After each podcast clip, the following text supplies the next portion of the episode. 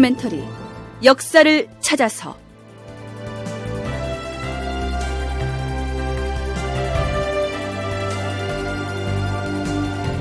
제사백칠십일 편 기우제를 지내다. 극본 이상낙, 연출 임종성.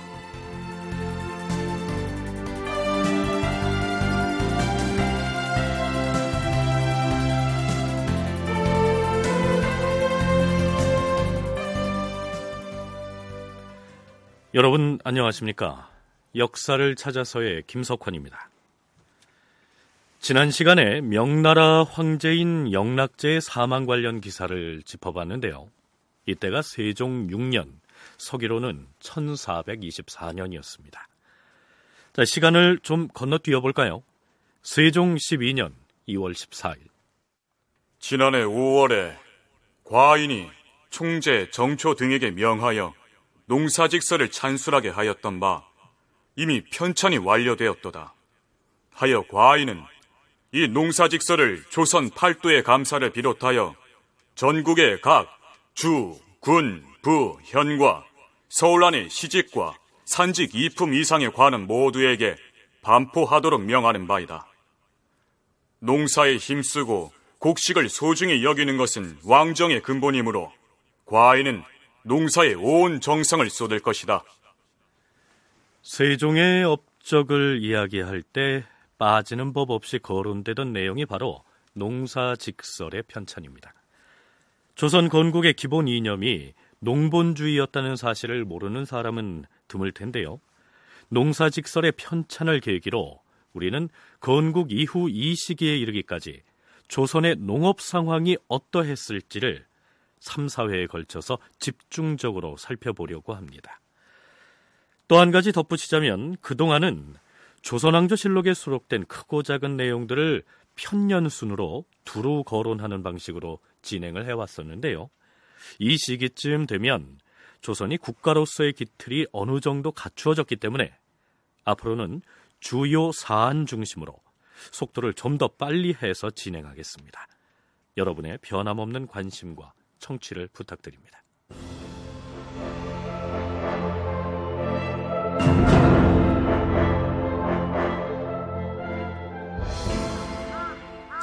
아유, 유월이 내일 모레인데 겹시 파종을 아직 못하고 있으니 어쩌면 좋나요? 아유, 글쎄 말이야. 작년에도 농사 망쳐서 환상고 꺼다 먹은 걸 한 대박도 못 갚았는데 올해 또 흉년이 되면 어떻게 살지? 농사는 둘째 문제고 아유. 샘물이 말라서 물동이 늘어놓고 이렇게 우물가에 줄을 서고 있는 형편이니 장차 이 일을 어째? 벌써 몇 달째 비 한 방울 안 내리는 판이니 아유, 이게 다 한양 도성에 있는 사람들이 잘못해서 하늘이 노한 탓이야. 누가 아니래. 자고로 나라님이 백성을 위하는 정성이 모자라면 기근이 든다 했는데 아유, 쉿! 누가 듣고 관아에 발고라도 하면 어쩌려고 그래. 자, 예나 이제나 농사를 짓는데 가장 중요한 것은 물이죠. 수리시설이 갖추어지지 않아서 강우에 의존할 수밖에 없었던 시절에 제때 비가 내려주지 않으면 농사를 망치게 되고요.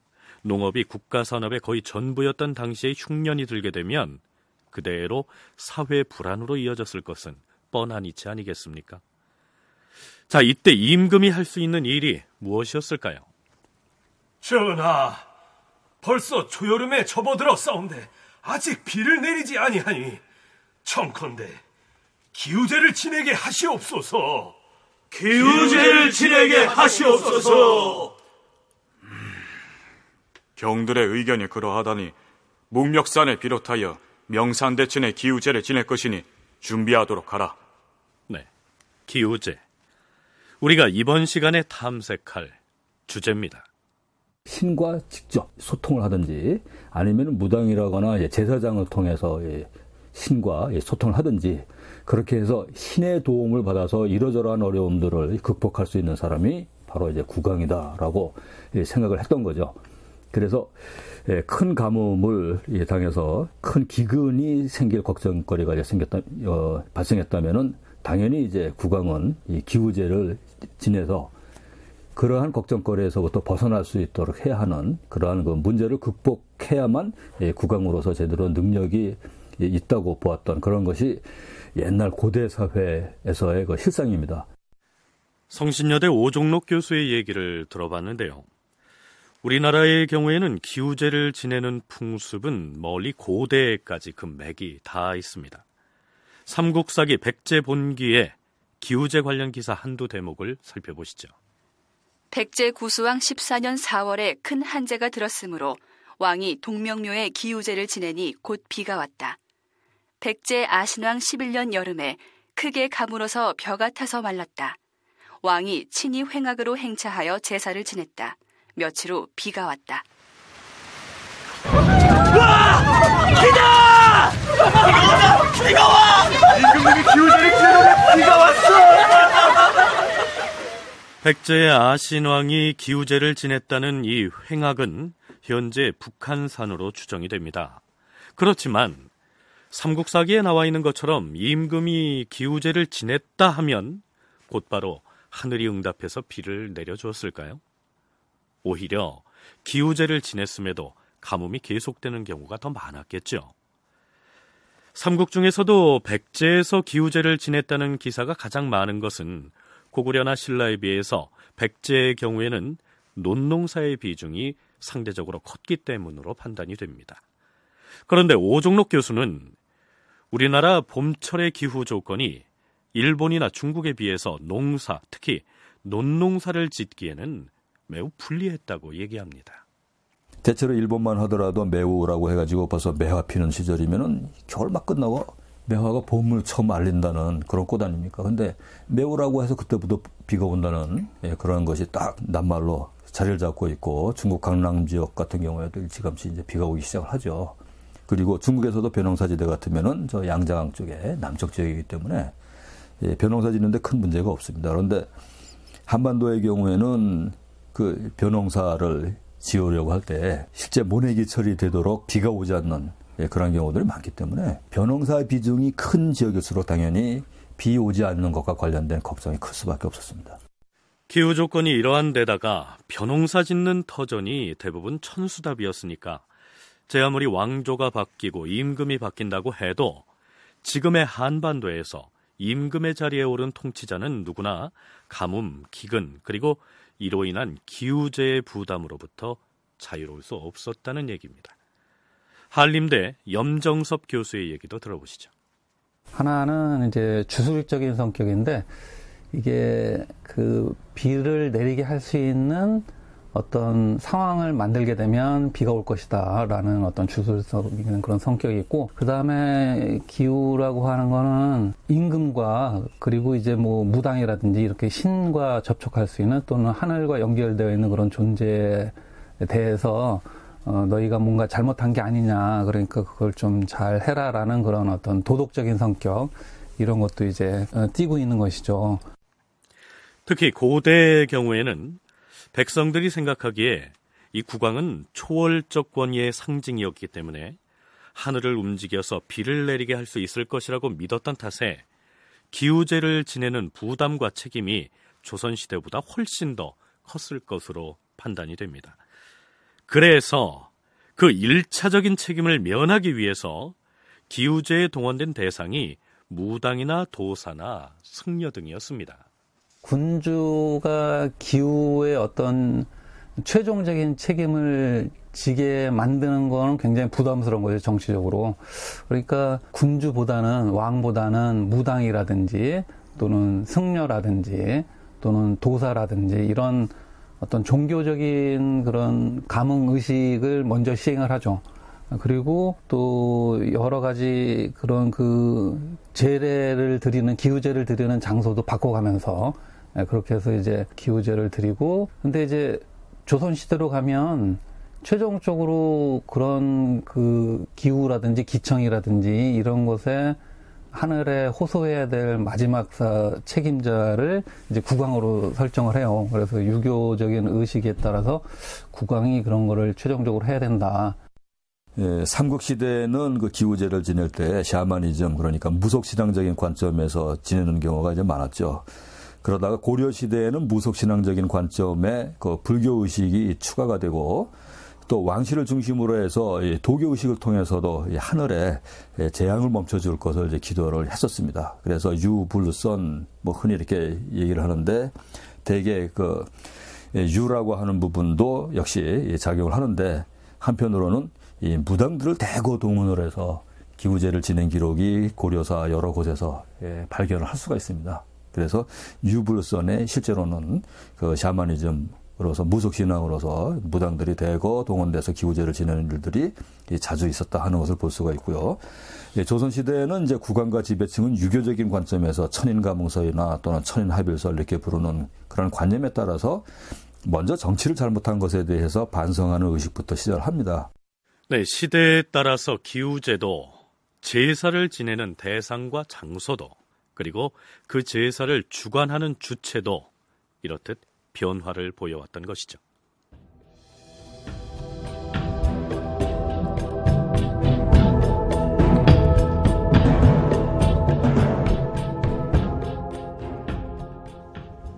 자, 그럼 이제부터는 조선시대의 기우제를 본격적으로 탐색해 보겠습니다.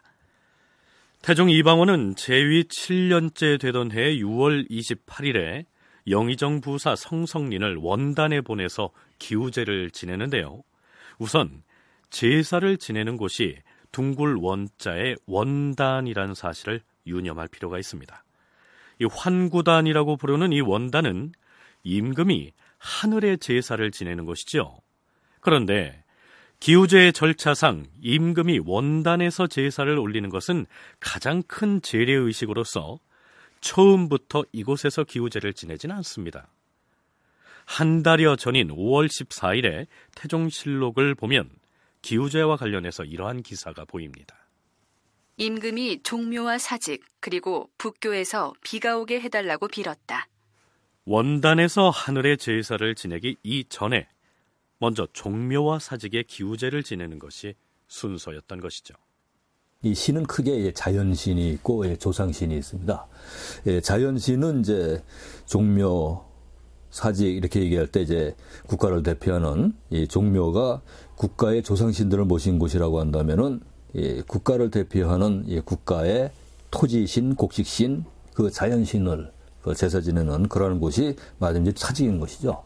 그런데 자연신은 꼭 사직에서만 제사를 지내는 것이 아니고 예, 삼각산의 산신 또는 이제 바람, 구름, 번개, 비 뭐 이런 것의 신은 이제 풍은내우단이라고 해서 그 단에서 역시 또 이제 제사를 지내고 또 한강에는 이제 용왕신인데요. 용왕신은 역시 한강 가운데서도 예, 영험한 예, 용왕이 있는 곳으로 지정이 되는 것이 여러 군데가 있습니다. 영험이 있는 용왕이 산다고 되어 있는 그런 곳에서 용왕신에게 역시 이제 제사를 지내는데 그러니까 원단에서 제를 올리기 전에 종묘와 사직 그리고 산천에 먼저 제사를 지내고서 비를 기다린다는 얘기죠. 참고로 서울의 사직동에 있던 사직단은 국가에서 임금이 토지신과 곡식신에게 제사를 지내던 곳이고요. 지방의 각 고을마다 사직단이 따로 있었던 것입니다. 사직도 국사와 국직이 있고 그리고 각 고을별로 사화직이 따로따로 다 있습니다. 지금은 이제 대부분 다 없어져서 일부 이름으로만 자취가 남아있는 경우들도 있는데 예컨대 프로야구 좋아하시는 분들은 그 부산의 야구장 이름이 사직구장이라고 하는 거 다 아시죠? 그건 그쪽 지역에 사직단이 있던 곳입니다. 그게 각 고을별로 고을 단위의 사직, 사신과 직신 그러니까 토지신과 그 다음에 곡식신 그들을 이제 제사를 지냈던 것이고 예, 국왕이 지내는 그 사직은 국가 차원에서의 국직과 국사, 국사와 국직입니다. 그런데 종묘에서도 제사를 지내고 사직단에도 지내고 북교, 즉 한양도성의 북쪽 교회에 제단을 차려놓고 기우제를 지냈음에도 불구하고 한 달 가까이나 비 소식이 들리지 않습니다. 벌써 유월도 금음이 다 돼가고 있는데 아직 비가 내리지 않으니 이 일을 어찌 해야 합니까? 종묘와 사직에 이어 명산대천에도 두루 제를 올렸으니 조금만 더 기다려 보십시다. 석 달 넘게 가뭄이 계속되는 바람에 아직 볍씨 파종을 못한 농가가 부지기수이고 파종해놓은 벼도 모두 타들어가고 있는 실정이에요. 삼남지방의 수령들이 백성들의 아우성을 어찌 감당하느냐고 호소한 계문들을 아직 보지 못했습니까? 그럼 결국 주상전하께 아뢰에서 원단에 죄를 올리게 해야 한다는 말씀입니까? 백성들의 뜻이 그러하니 전하께서 의당 하늘에 고하여 비를 내려달라고 빌어야지 어떡합니까? 원단에 제사를 지내는 것만이 능사가 아닙니다. 또한 원단은 하늘에 제를 올리는 천단입니다. 그러니 전하로 하여금 하늘에 빌도록 주청을 올리자는 것 아닙니까? 천신에게 제를 올리는 것은 천자의 소관이에요. 태조대왕께서도 종묘와 사직에 제를 지냈을 뿐 천신에게는 기우제를 올리지 아니하였습니다. 공식적으로 이 유교에서의 의식은 대개 이제 사직이나 종묘나 이런 데서부터 제사를 지내고, 예, 궁극적으로 이제 환구단이 이 하늘 씨는 모시는 제일 지위가 높은, 예, 그런 제단이기 때문에, 예, 천단이라고도 부르고, 그런데 이 대개 천운지방의 관념에 의해서 사단, 직단 이렇게 땅과 연결된다는 네모난 형태로 이제 만들었죠. 근데 환구단은 원단이라고도 하고 하늘의 제사 지내기 때문에 천단이라고도 하는데 이제 둥근 형태로 예, 되어 있습니다. 예, 그곳에서 이제 하늘에 대해서 제사를 지내는데, 예, 이것은 이제 조선 사회에서 여러 번 논란이 되는 것이 본래 황제만 지낼 수 있는 형태의 그 제사 의식입니다. 그래서 이거를 어떻게 할 거냐의 논란 끝에 일단 조선 사회에서는 기우제의 경우에 국한해서, 예, 환구단에서 제사를 지내자. 한참 뒤에 성종실록에서도 기우가 극도에 이르면 마침내는 원단에 이르렀다, 이렇게 기술하고 있습니다. 종묘, 사직, 명산, 대천 등의 제를 지내서 비를 내려달라고 빌고서 최종 단계에 와서야 둥글게 만든 제단에 나아가서 하늘에 제를 올린다, 이런 얘기죠. 그런데 하늘에 제사를 지낼 수 있는 주체는 당시로서는 천자라고 불리던 중국의 황제였고요, 조선의 왕은 제후였기 때문에 산천에만 제사 지낼 자격이 주어졌던 것입니다. 따라서 조선의 왕이 원단 혹은 환구단에 가서 천신에게 비를 기원하는 제를 올리는 것은 중국과 외교 문제를 일으킬 수도 있었던 것이죠. 어찌됐든 태종 칠 년 유월 이십팔일 이방원이 원단에 나아가서 기우제를 올리게 됩니다. 태종실록의 기사는 이렇게 시작이 되죠. 영의정 부사 성성린을 보내어 원단에 비를 기원하였었다. 제문은 권근이 지었다. 물론 왕의 이름으로 제를 올리는 것이지만 그 제문을 권근이 짓고 성성린이 태종을 대신해서 원단에 나아가 제문을 낭독하는 것이죠.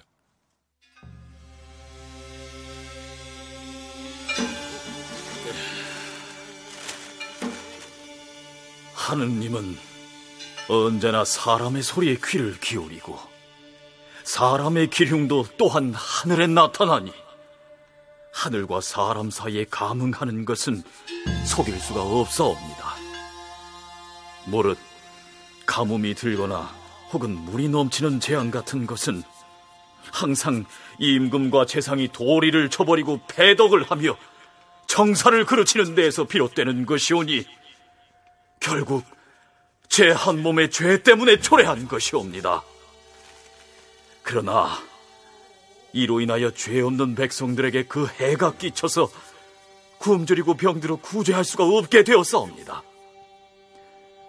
임금인 내가 덕이 없는 몸으로서 천지의 보호를 받고 조종께서 지으신 덕에 힘입어서 한나라에 군림한 지가 이제 여러 해가 되었는데 한제와 수제가 해마다 없는 때가 없으니 이것은 모두 어질지 못한 제가 덕이를 그르쳐서 부른 것이오니 하느님의 꾸지람을 받아 마땅하옵니다.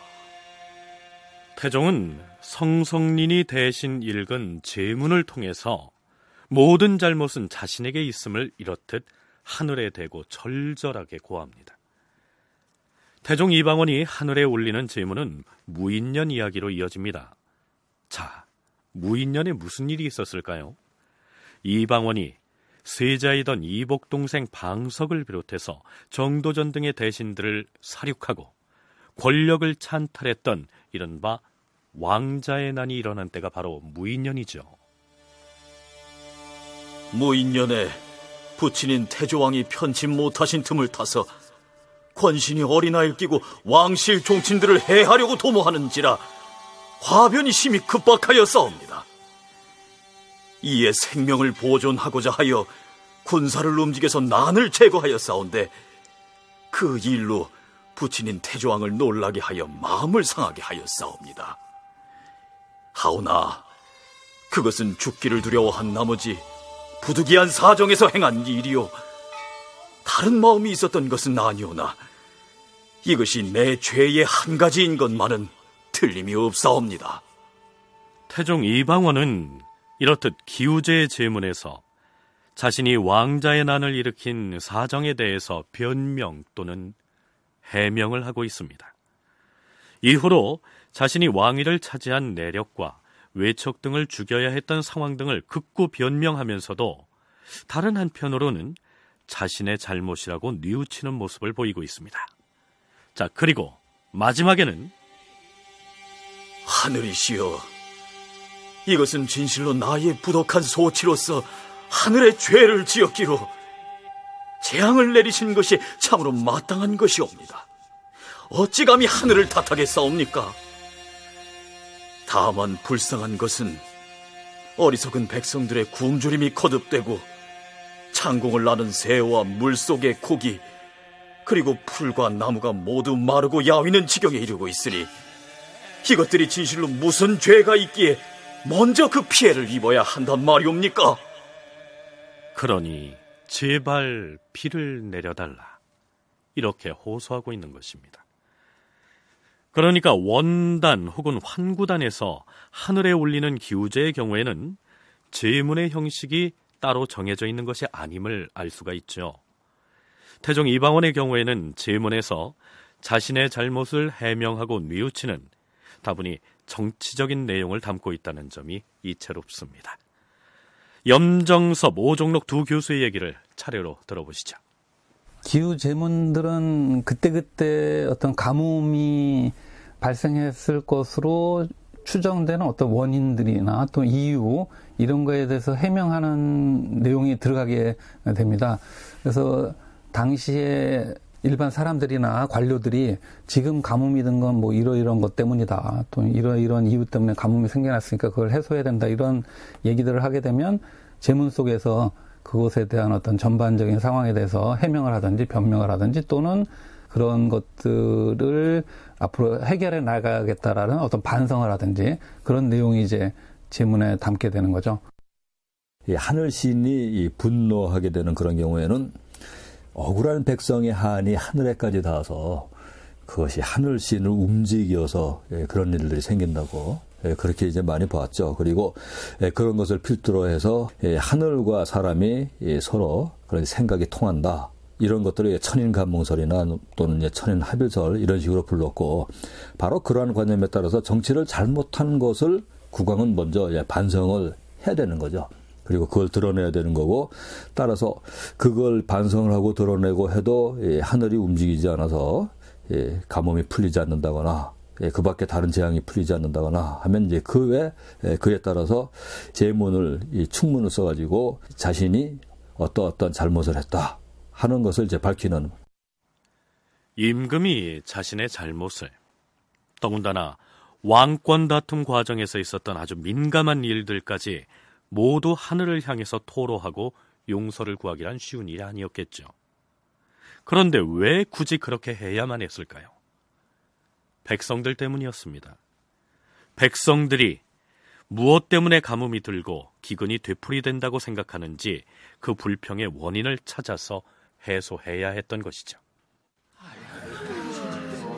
아, 지금의 나라님이 임금 자리에 오르고 나서 아, 왜 이렇게 해마다 가뭄이 되풀이되는지 원. 가뭄 피해뿐이야. 작년, 재작년에는 또 연달아 큰 물이 져서 난리법석을 떨지 않았어. 이 임금을 잘못 둔 탓이야. 이 개국공신들 다 죽이고 어린 세자도 목을 치고 아버지 가슴에 못 박고서 임금 자리를 강탈했으니 하늘이 뭐 이쁘다고 때맞춰서 비를 내려주겠어. 그뿐인가? 장인을 비롯해서 외가 쪽 사람들 줄줄이 다 반역죄로 엮어서 목을 쳤으니 피는커녕 대궐 침소에 벼락이나 안 내리면 다행이지.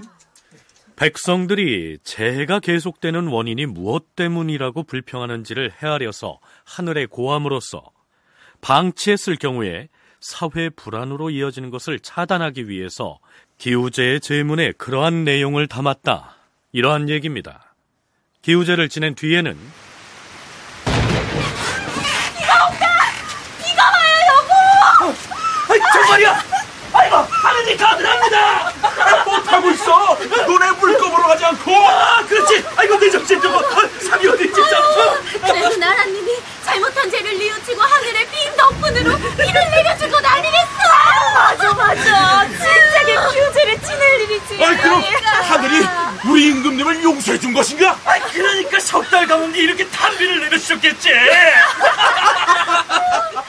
자, 이렇게 때맞춰서 비라도 내려준다면 국왕으로서는 큰 부담을 덜 수 있었을 것이고요. 설령 비가 오지 않더라도 하늘에 자신의 잘못을 고하고 뉘우치는 모습을 백성들에게 내보인 것이 해가 될 일은 없었겠죠.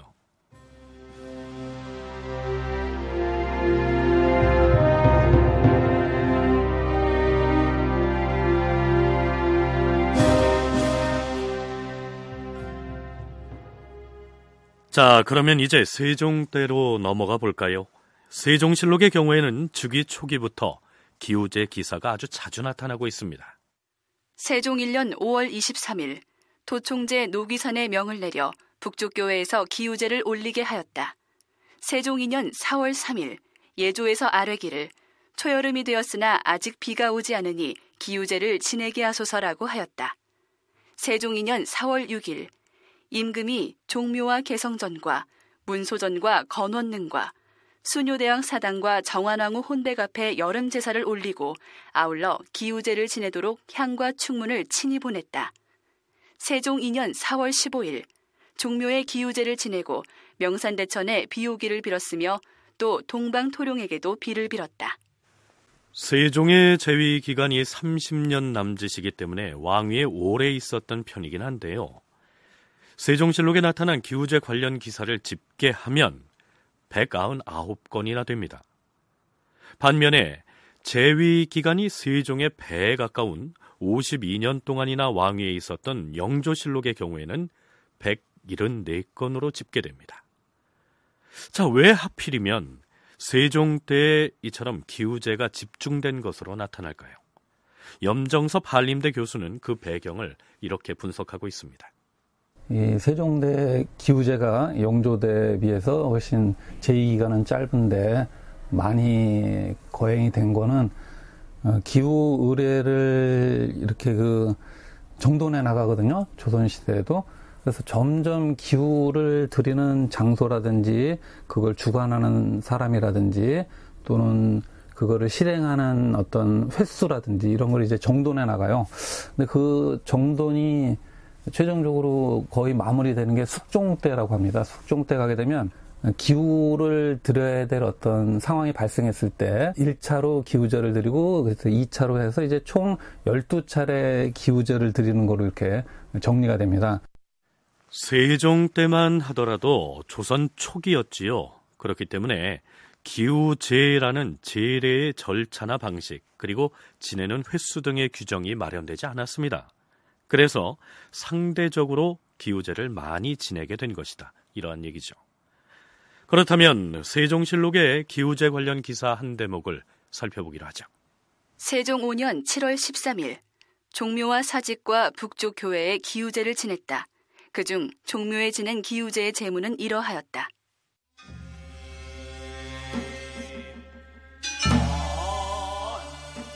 근년 이래로 한제와 수제가 계속된 관계로 벼가 여물지 않아서 흉년이 거듭되어 싸웁니다. 굶주린 백성들이 정처 없이 떠도는가 하면 도랑과 구렁은 시체로 메어져 싸웁니다.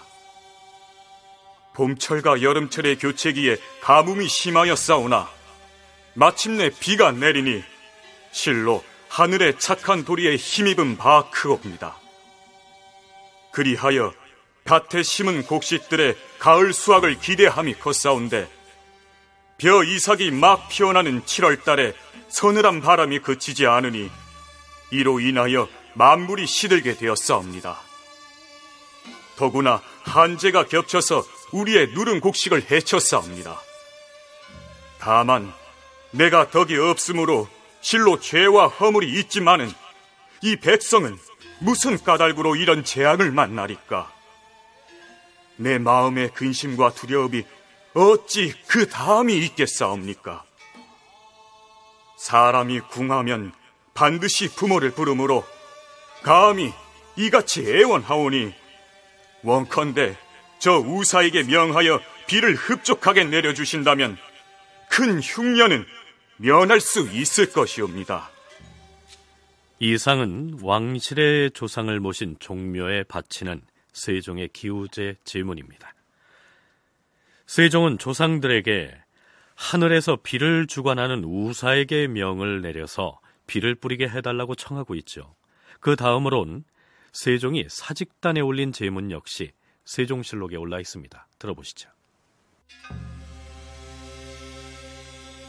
조그만 사람인 제가 큰 왕업을 외람되이 계승하게 되니 이른 아침부터 밤늦게까지 조심하여 농사에 관한 일을 서둘러 싸우나 실로 내가 덕이 없으므로 수재와 한재가 잇따라 닥쳤사옵니다. 지난 여름에 햇볕이 심히 쪼였사오나 신의 도움에 힘입어 만물이 활짝 꽃을 피었사옵니다. 억조 창생이 모두 추수가 오기를 바랬사온데 어찌 장차 결실을 앞둔 때에 또 한재를 만나게 하시었사옵니까? 근년에 백성이 굶주리고 창고도 거의 텅 비었으니 지금 만약 풍년이 안 들면 장차 무엇으로 진율하겠사옵니까? 백성이 무슨 죄가 있사옵니까? 실로 나의 책임이오니. 세종은 권력 승계 과정에서 태종 같은 잘못을 저지르지 않았기 때문에 절절한 참회의 변을 토로할 일은 없었겠죠. 하지만 어찌됐든 잘못이 있다면 국왕인 자신에게 있으니 죄 없는 백성들이 고통받지 않도록 비를 내려주십시오. 이렇게 기원하고 있습니다. 그런데 염정섭 교수는 세종 재위 기간에 기우제를 지낸 횟수가 유달리 많이 나타난 이유로 또 한 가지의 배경을 거론합니다. 세종이 기후에 대해서 접근하는 자세가 그 이후의 국왕에 비해서 훨씬 더 좀 강력한 게 아니었는가. 그러니까 훨씬 더 기후를 들여야 되겠다는 그런 의지도 높고 또 그거를 실행에 이제 명령을 내리는 것도 많았을 거다. 그거는 어떤 그 농사 짓는 데 있어서 이 하늘에서 비가 내리는 것이 결정적인 그 관건이 되니까 그런 점에서 세종의 어떤 농사 장려에 대한 의지라든지 농사 권장에 대한 의지가 훨씬 더 강했던 것으로 그렇게 생각할 수 있습니다. 세종이 다른 왕에 비해서 적극적으로 기우제를 지냈으며 그만큼 농업을 장려하고 걱정하는 마음이 남달랐다. 이러한 분석입니다.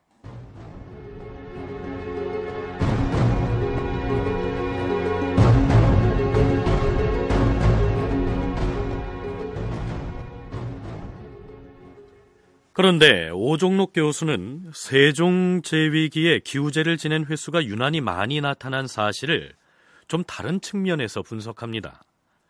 물론 세종 재위기에 기후 조건이 안 좋아서 기근이 심했을 가능성이 있기도 하지만 벼농사를 짓는 방식이 달라진 데 주요 원인이 있을 거라고 보는 것이죠.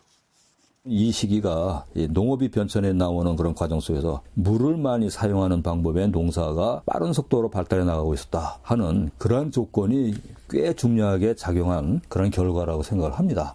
그 하나는 이제 벼농사에서 그 전에 건경직파라고 해가지고 마른 땅에다가 예, 바로 파종을 해서 그 다음에 비가 충분히 오면은 그것을 논처럼 쓰기도 하고 하는 예, 그런 방식의 벼농사를 그전에는 주로 지었었는데 고려 시기의 후기를 이, 거쳐가는 동안에 이제는 이 수경직파라고 해서 예, 파종을 해서 싹이 예, 자라자마자 곧바로 물을 대는 그런 방식의 벼농사 방법 이쪽으로 예, 바뀌어가고 그것이 중심적인 위치를 차지합니다.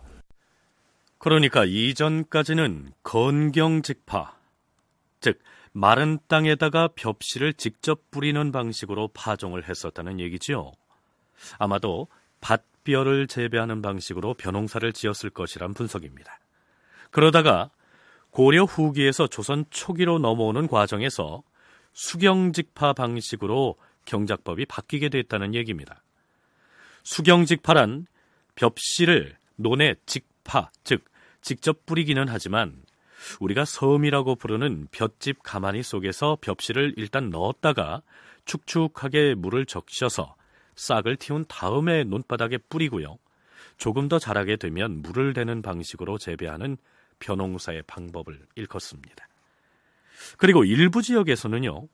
세종 시기의 때부터 이미 요즘처럼 모판에 볍씨를 뿌려서 키웠다가 무논에다가 모내기를 하는 이양 방식으로 벼농사를 짓기도 했다는 것이 오종록 교수의 설명입니다. 벼처럼 자라는 그 식물이 많지 않거든요. 뿌리는 물 아래 흙에 있고 그리고 몸체의 상당 부분은 물속에 잠기고 제일 끝에 나중에 이삭 패고 하는 그 부분은 물 위에 나와서 자라고, 이게 이제 벼의 특성인데 그런 식으로 자랄 수 있는 식물이 그렇게 많지가 않기 때문에 결국은 그것을 이용해서 김매기의 힘을 훨씬 줄일 수 있는 농법으로 이때 대대적으로 바뀌었는데, 한편으로는 그것이 이제 물을 크게 요구하고 있었을 뿐만이 아니라 벌써 이제 일부 지역에서는 이 이양, 그러니까 모내기도 시행이 되기 시작을 합니다. 이러저러한 것들이 하나 원인이 됐고요.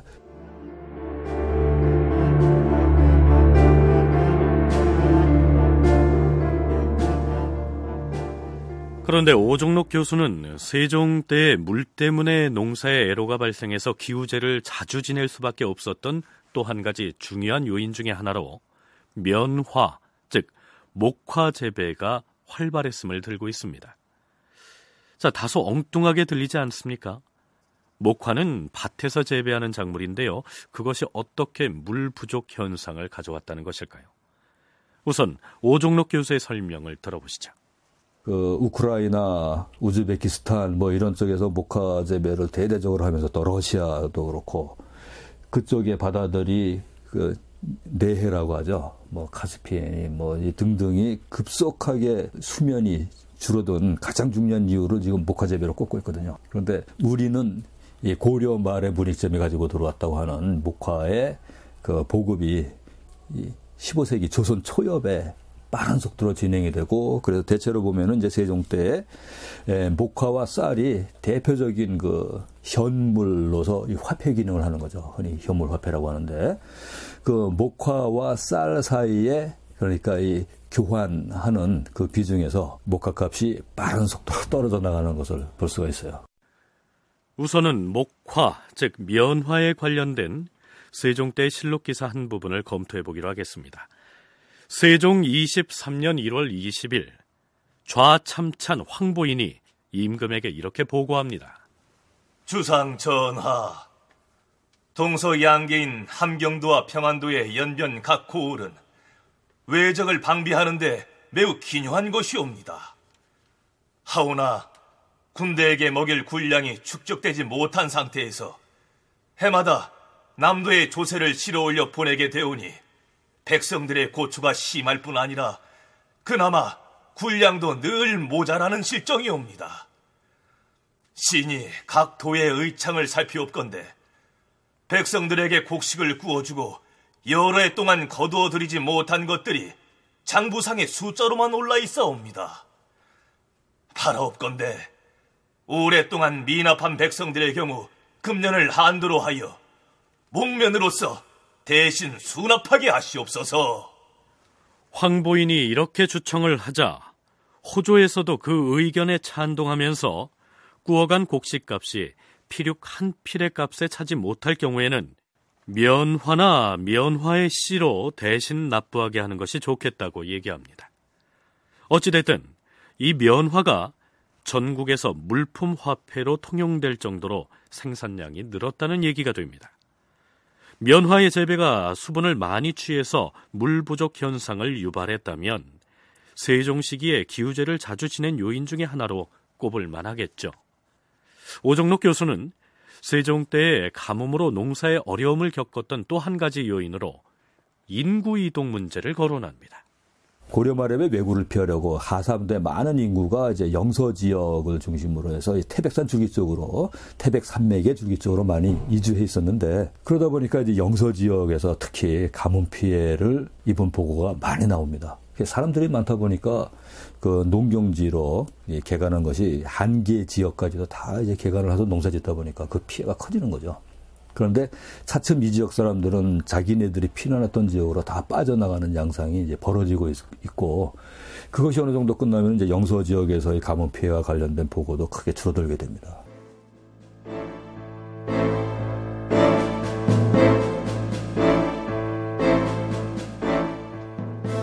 그런데 기우제의 제물로 등장하는 희생 또한 그 종류가 다양합니다. 세종 구 년 오월 이십육일 한강의 양진에 구경꾼들이 몰려와 있습니다. 양진은 지금의 양화진이지요. 이윽고 기우제를 주관할 제주가 등장하고, 자, 기우제에 쓸 희생을 가져와서 재단에 바치도록 하라. 예, 대감.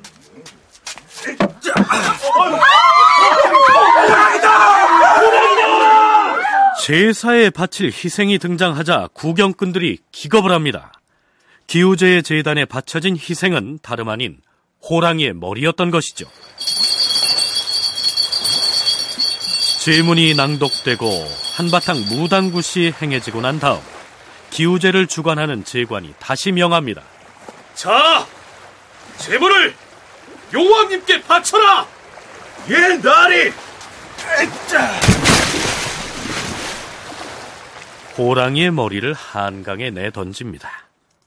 호랑이의 머리는 주로 한강에서 기우제를 지낼 때 용에게 제물로 바쳐지는데요. 자, 그렇다면 왜 한강에서 기우제를 지내면서 하필 호랑이의 머리를 바쳤을까요? 한국 민속 대백과 사전에서는 이렇게 풀이하고 있습니다. 호랑이 머리를 바친 것은 물속에 있는 용을 자극하려는 것인데, 용이 화가 나면 비를 뿌린다는 민간신앙의 사고방식을 표현한 것이다. 실제로 전국에서 굽이 전승되는 용과 관련한 지명전설에서도 기우제를 지낼 때 개를 잡아서 개의 피를 바위에 바른다거나 바닷개를 잡아서 제물로 바치면 용이 더럽다며 내친다고 전해진다. 가뭄이 들면 용이 산다고 전해지는 연못이나 우물에 피를 뿌려 흐리게 해서 용을 화나게 하는데, 맑은 연못이 흐려졌을 때 연못을 정화시키기 위해 용이 비를 내린다는 믿음 때문이었다. 이런 풍속은 모두 용을 수신으로 생각하기 때문이다. 가뭄이라는 극한 고통의 상황에서 신에 대한 격렬한 모욕 행위를 통해 비로 상징되는 재앙을 자초한 것인데, 이는 일상적인 제의와는 다른 기우제만의 특징이다. 왕조실록의 원문에서 호랑이의 머리를 물속에 던졌다는 의미의 한문 표기를 보면 가라앉을 침자를 써서 침호두라고 적고 있습니다. 이 침호두라는 말은 기우제 관련 기사에서 거의 관용구처럼 등장하고 있습니다. 영조 팔 년 유월 이십육일 임금이 신하를 파견하여 삼각산과 목멱산에서 비를 내리도록 기도하게 하고 한강에서 침호두하면서 제사 지내게 하였다. 그런데 영조실록을 번역한 세종대왕 기념사업회 측에서는 이 침호두에 주석을 달아서 호랑이 머리 모양을 만들어서 바친 것이라고 설명하고 있습니다. 이 부분을 두고 머리 모양의 호두가 아니고요, 실제 호랑이 머리를 잘라 바쳤을 것이라고 주장하기도 합니다. 조선 초기엔 궁궐에까지 호랑이가 출몰할 정도로 호랑이가 흔했으니까요, 적어도 세종 때 침호두는 실제 호랑이 머리를 바쳤던 것으로 해석해야 하지 않을까 싶습니다. 호랑이 머리 말고도 기우제에 자주 등장하는 또 한 가지 제물로는 도마뱀을 꼽을 수 있습니다. 실록에는 아예 도마뱀을 바치는 기우제의 이름을 도마뱀 기우제라고 칭하고 있습니다. 세종 이 년 사월 이십일일 경복궁 목가에서 도마뱀 기우제를 거행하고 또한 토룡에게도 비를 빌었다. 세종 십이 년 오월 이십칠일 상옥은 이진에게 명하여 도마뱀 기우제를 모하루의 못에서 행하게 하였다. 세종 십칠 년 오월 이십오일 행상옥은 이진에게 명하여 동자 팔십 명을 모아 모하관의 못에서 도마뱀 기우제를 행하게 하였다. 세종 십팔 년 유월 이일 동지 중추원사 이진과 첨지 중추원사 김청에게 각각 내구마 한 필씩을 내려주었으니 헌관으로서 기우제를 지내서 하늘에 감흥이 있었던 까닭이었다. 도마뱀으로 기우한 동자들과 사찰에서 기우한 맹인들에게도 모두 쌀을 차등 있게 내려주었다. 기우제의 주된 기도 대상이 용신입니다. 용신. 그래서 이 삼각산이라든지 뭐 이런 데 제사를 드릴 때에도 그 용을 만들거나 또는 용을 그리거나 또는 용에 비슷한 그런 동물들, 도룡뇽이라든지 뭐 도마뱀이라든지 그런 그 용과 연관된 것들을 그 모셔놓고 또는 용과 연관된 것들을 좀 압박을 가해서 그걸 통해 갖고 비가 오게끔 이렇게 그 기도하는 그런 의례를 거행을 하고 있는 거죠. 그런데 실록에는 도마뱀 기우제 이외에도 흑토자와 용용자의 토룡기우제라는 말이 자주 등장합니다. 태종 십일 년에 예조에서 올린 계문을 살펴보기로 할까요? 전하, 근자에 제철에 와야 할 비가 시기를 어기고 오지 아니하매 전하께서 백성들을 걱정하시어 종묘와 사직은 물론 목멱산, 양진, 한강, 백악 등에 기도하게 하시옵고 토룡과 화룡 그리고 도마뱀 등에 이르기까지 무릇 예 사람이 비를 빌던 방법이란 방법은 행하지 않은 것이 없사옵니다. 신등이 교지를 받들어 예 제도에 따라 공문을 유사에 나누어 보내어서 삼가 이미 제사를 행하였으며 토룡제로 말할 것 같으면 헌관은 벌써 갖추어 놓았으나 아직 제사는 지내지 못하였습니다. 그러나 전하께서 비를 근심하는 정성이 먼저 황천에 이르러서 비의 혜택이 넘쳐 흘러싸옵니다. 가뭄이 심해지자 예로부터 전해 내려오는 모든 방법을 동원해서 제를 지내고 단지 토룡에 대한 제사만 아직 지내지 않았는데 토룡기우제를 지내기 직전에 비가 와버렸단 얘기죠. 그러면 준비했던 토룡기우제는 지낼 필요가 없지 않겠습니까? 그런데 그게 아니었습니다. 주상 전하, 비로소 이달 신사일에 삼가 보사를 올리기로 하였사옵니다. 이 보사란 기우제를 행해서 비가 내리는 혜택을 입으면 고마움의 표시로 보답 차원에서 지내는 제사를 일컫습니다. 자, 그건 그렇고요. 여기에 나오는 토룡기우제는 어떤 것일까요? 실록의 기사에는 그림 화자에 화룡기우제라는 말과 나란히 나오게 되는데요. 화룡기우제는 용을 그림으로 그려놓고 지내는 제사를 일컫고요. 토룡기우제는 흙으로 용의 형상을 만들어 놓고 지내는 기우제를 일컫는 것이 아닌가 생각이 됩니다. 태종 십육 년 오월 십구일의 기사를 보면 토룡을 만든다라고 표현하고 있어서 흙으로 용의 형상을 빚어 만드는 것임을 알 수가 있습니다. 임금이 교지를 내리기를 지난번에 예조에서 토룡을 꼭 가브릴에 만드는 것은 옛 제도이니 가브릴에 토룡을 만드는 것보다 바로 가브릴에 제사를 지내자고 하였는데 이는 아니 될 일이다라고 하였다. 기우제에 쓸 용의 형상을 만들 때에도 날짜를 가려서 간지 중에서 갑이나 을에 해당하는 날을 택해서 빚었던 모양이지요. 그렇다면 토룡과 도마뱀 따위를 제단에 올려놓고 제사를 지낼 때 그것들이 용의 형상이기 때문에 깍듯하게 떠받들기만 했을까요?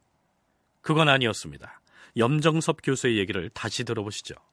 구름과 비를 일으키는, 그래서 용이 움직이게 되면 비가 내린다라고 이렇게 그 생각을 하고 있었기 때문에 기우라고 하는 게 용에게 제사를 드리는 것이다, 이렇게 이제 간주를 하고 있는 거죠. 근데 용을 잘 달래서 비가 오게 할 수도 있고 용을 겁박해서 위협해서 비가 내리게 할 수 있다고 생각을 하는 거예요. 그래서 토룡이라고 하는 거는 용을 이제 흙으로 이렇게 그 형태를 만들어 놓은 것인데, 뭐 이외에도 뭐 풀이라든지 또는 모래라든지 이런 걸로 이제 용의 형상을 만들어 놓고, 그 용의 이제 어떤 햇볕에다 그대로 노출해서 네가 살려면 빨리 이렇게 구름을 만들고 비가 내리게 해라, 이런 제례를 드리는 거죠. 참 흥미롭지 않습니까? 강가에 차린 제단에 흙으로 빚어 말린 용의 형상을 올려놓고 회초리를 든 제관이 이놈! 내 놈이 비를 주관하는 용일진데 어찌하여 석 달 동안의 가뭄이 들게 하여 백성들을 굶주리게 하는 것이냐? 정신 차리고 벌떡 일어나서 구름을 불러 모아 비를 내리게 하지 못하겠느냐, 이놈! 자, 이렇게 토룡을 괴롭히거나 겁박했고요. 도마뱀 기우제의 경우에도 여봐라! 저 도마뱀을 뼈뼈치 쨍쨍 내리치는 한강 백사정에 올려놓고 한나절 내내 움직이지 못하도록 감시하라. 무더위에 혼쭐이 나봐야 알아서 비구름을 만들 것이 아니겠느냐. 이렇게 도마뱀을 학대해서 화나게 하면 이 용신이 한운수 없이 비를 만들어서 뿌릴 것이라 여겼을 것이다. 이러한 상상을 해볼 수 있겠죠. 그런데 왕조실록을 보면 십구 세기 후반까지도 기우제를 지낸 것으로 나타납니다. 고종 일 년 유월 삼일 용산강의 저자도에서 일곱 번째 기우제를 지냈다. 고종 일 년이면 서기론 천팔백육십사 년이니까요. 이때쯤 되면 하늘에서 비구름이 어떻게 형성되는지 등 강우에 대한 과학적인 지식이 일반화됐을 때인데도 가뭄이 들면 제사라는 의례에 의존했던 이유는 무엇일까요? 오종록 교수는 전염병이 창궐했을 때 전염병을 주관하는 역귀, 즉 역병신에게 제사를 지냈던 상황과 비교해 보면 그 배경을 알 수 있다고 얘기합니다. 여제라고 하는 제사를 역시 또 지내는데 전염병에 대한 제사죠. 그런데 당시 사람들은 그 병이 지금처럼 무슨 병원균 때문에 발생한다고 생각한 것이 아니고 병의 귀신이 작용을 해서 그런 그 전염병이 발생한다고 생각했죠. 가장 대표적인 것이 그 천연두, 이제 마마 귀신이라고 생각했죠. 그런데 이 조선 후기 이 시점에 이제 조선 사회에서 새롭게 큰 그 피해를 일으켰던 전염병으로 콜레라가 있죠. 이 콜레라도 콜레라 귀신이 붙어가지고 이렇게 큰 재앙을 일으키는 것을 생각을 했고, 그런데 천연두나 콜레라나 조선의 지배층은 그 전염병이 귀신 때문에 생기는 건 아니라고 그 생각을 했습니다. 귀신이 돌림병을 일으킨다는 말 자체가 터무니없다는 사실을 조선의 지배층은 다 알고 있었으나 백성들이 그렇게 믿고 있었으니 제사를 지낼 수밖에 없었던 것처럼 기우제가 비를 내리게 하지 못한다는 사실을 뻔히 알면서도 기우제를 행했던 것은 순전히 민심을 다독거리기 위함이었다. 이런 얘기입니다. 다큐멘터리 역사를 찾아서 다음 주 이 시간에 계속하겠습니다.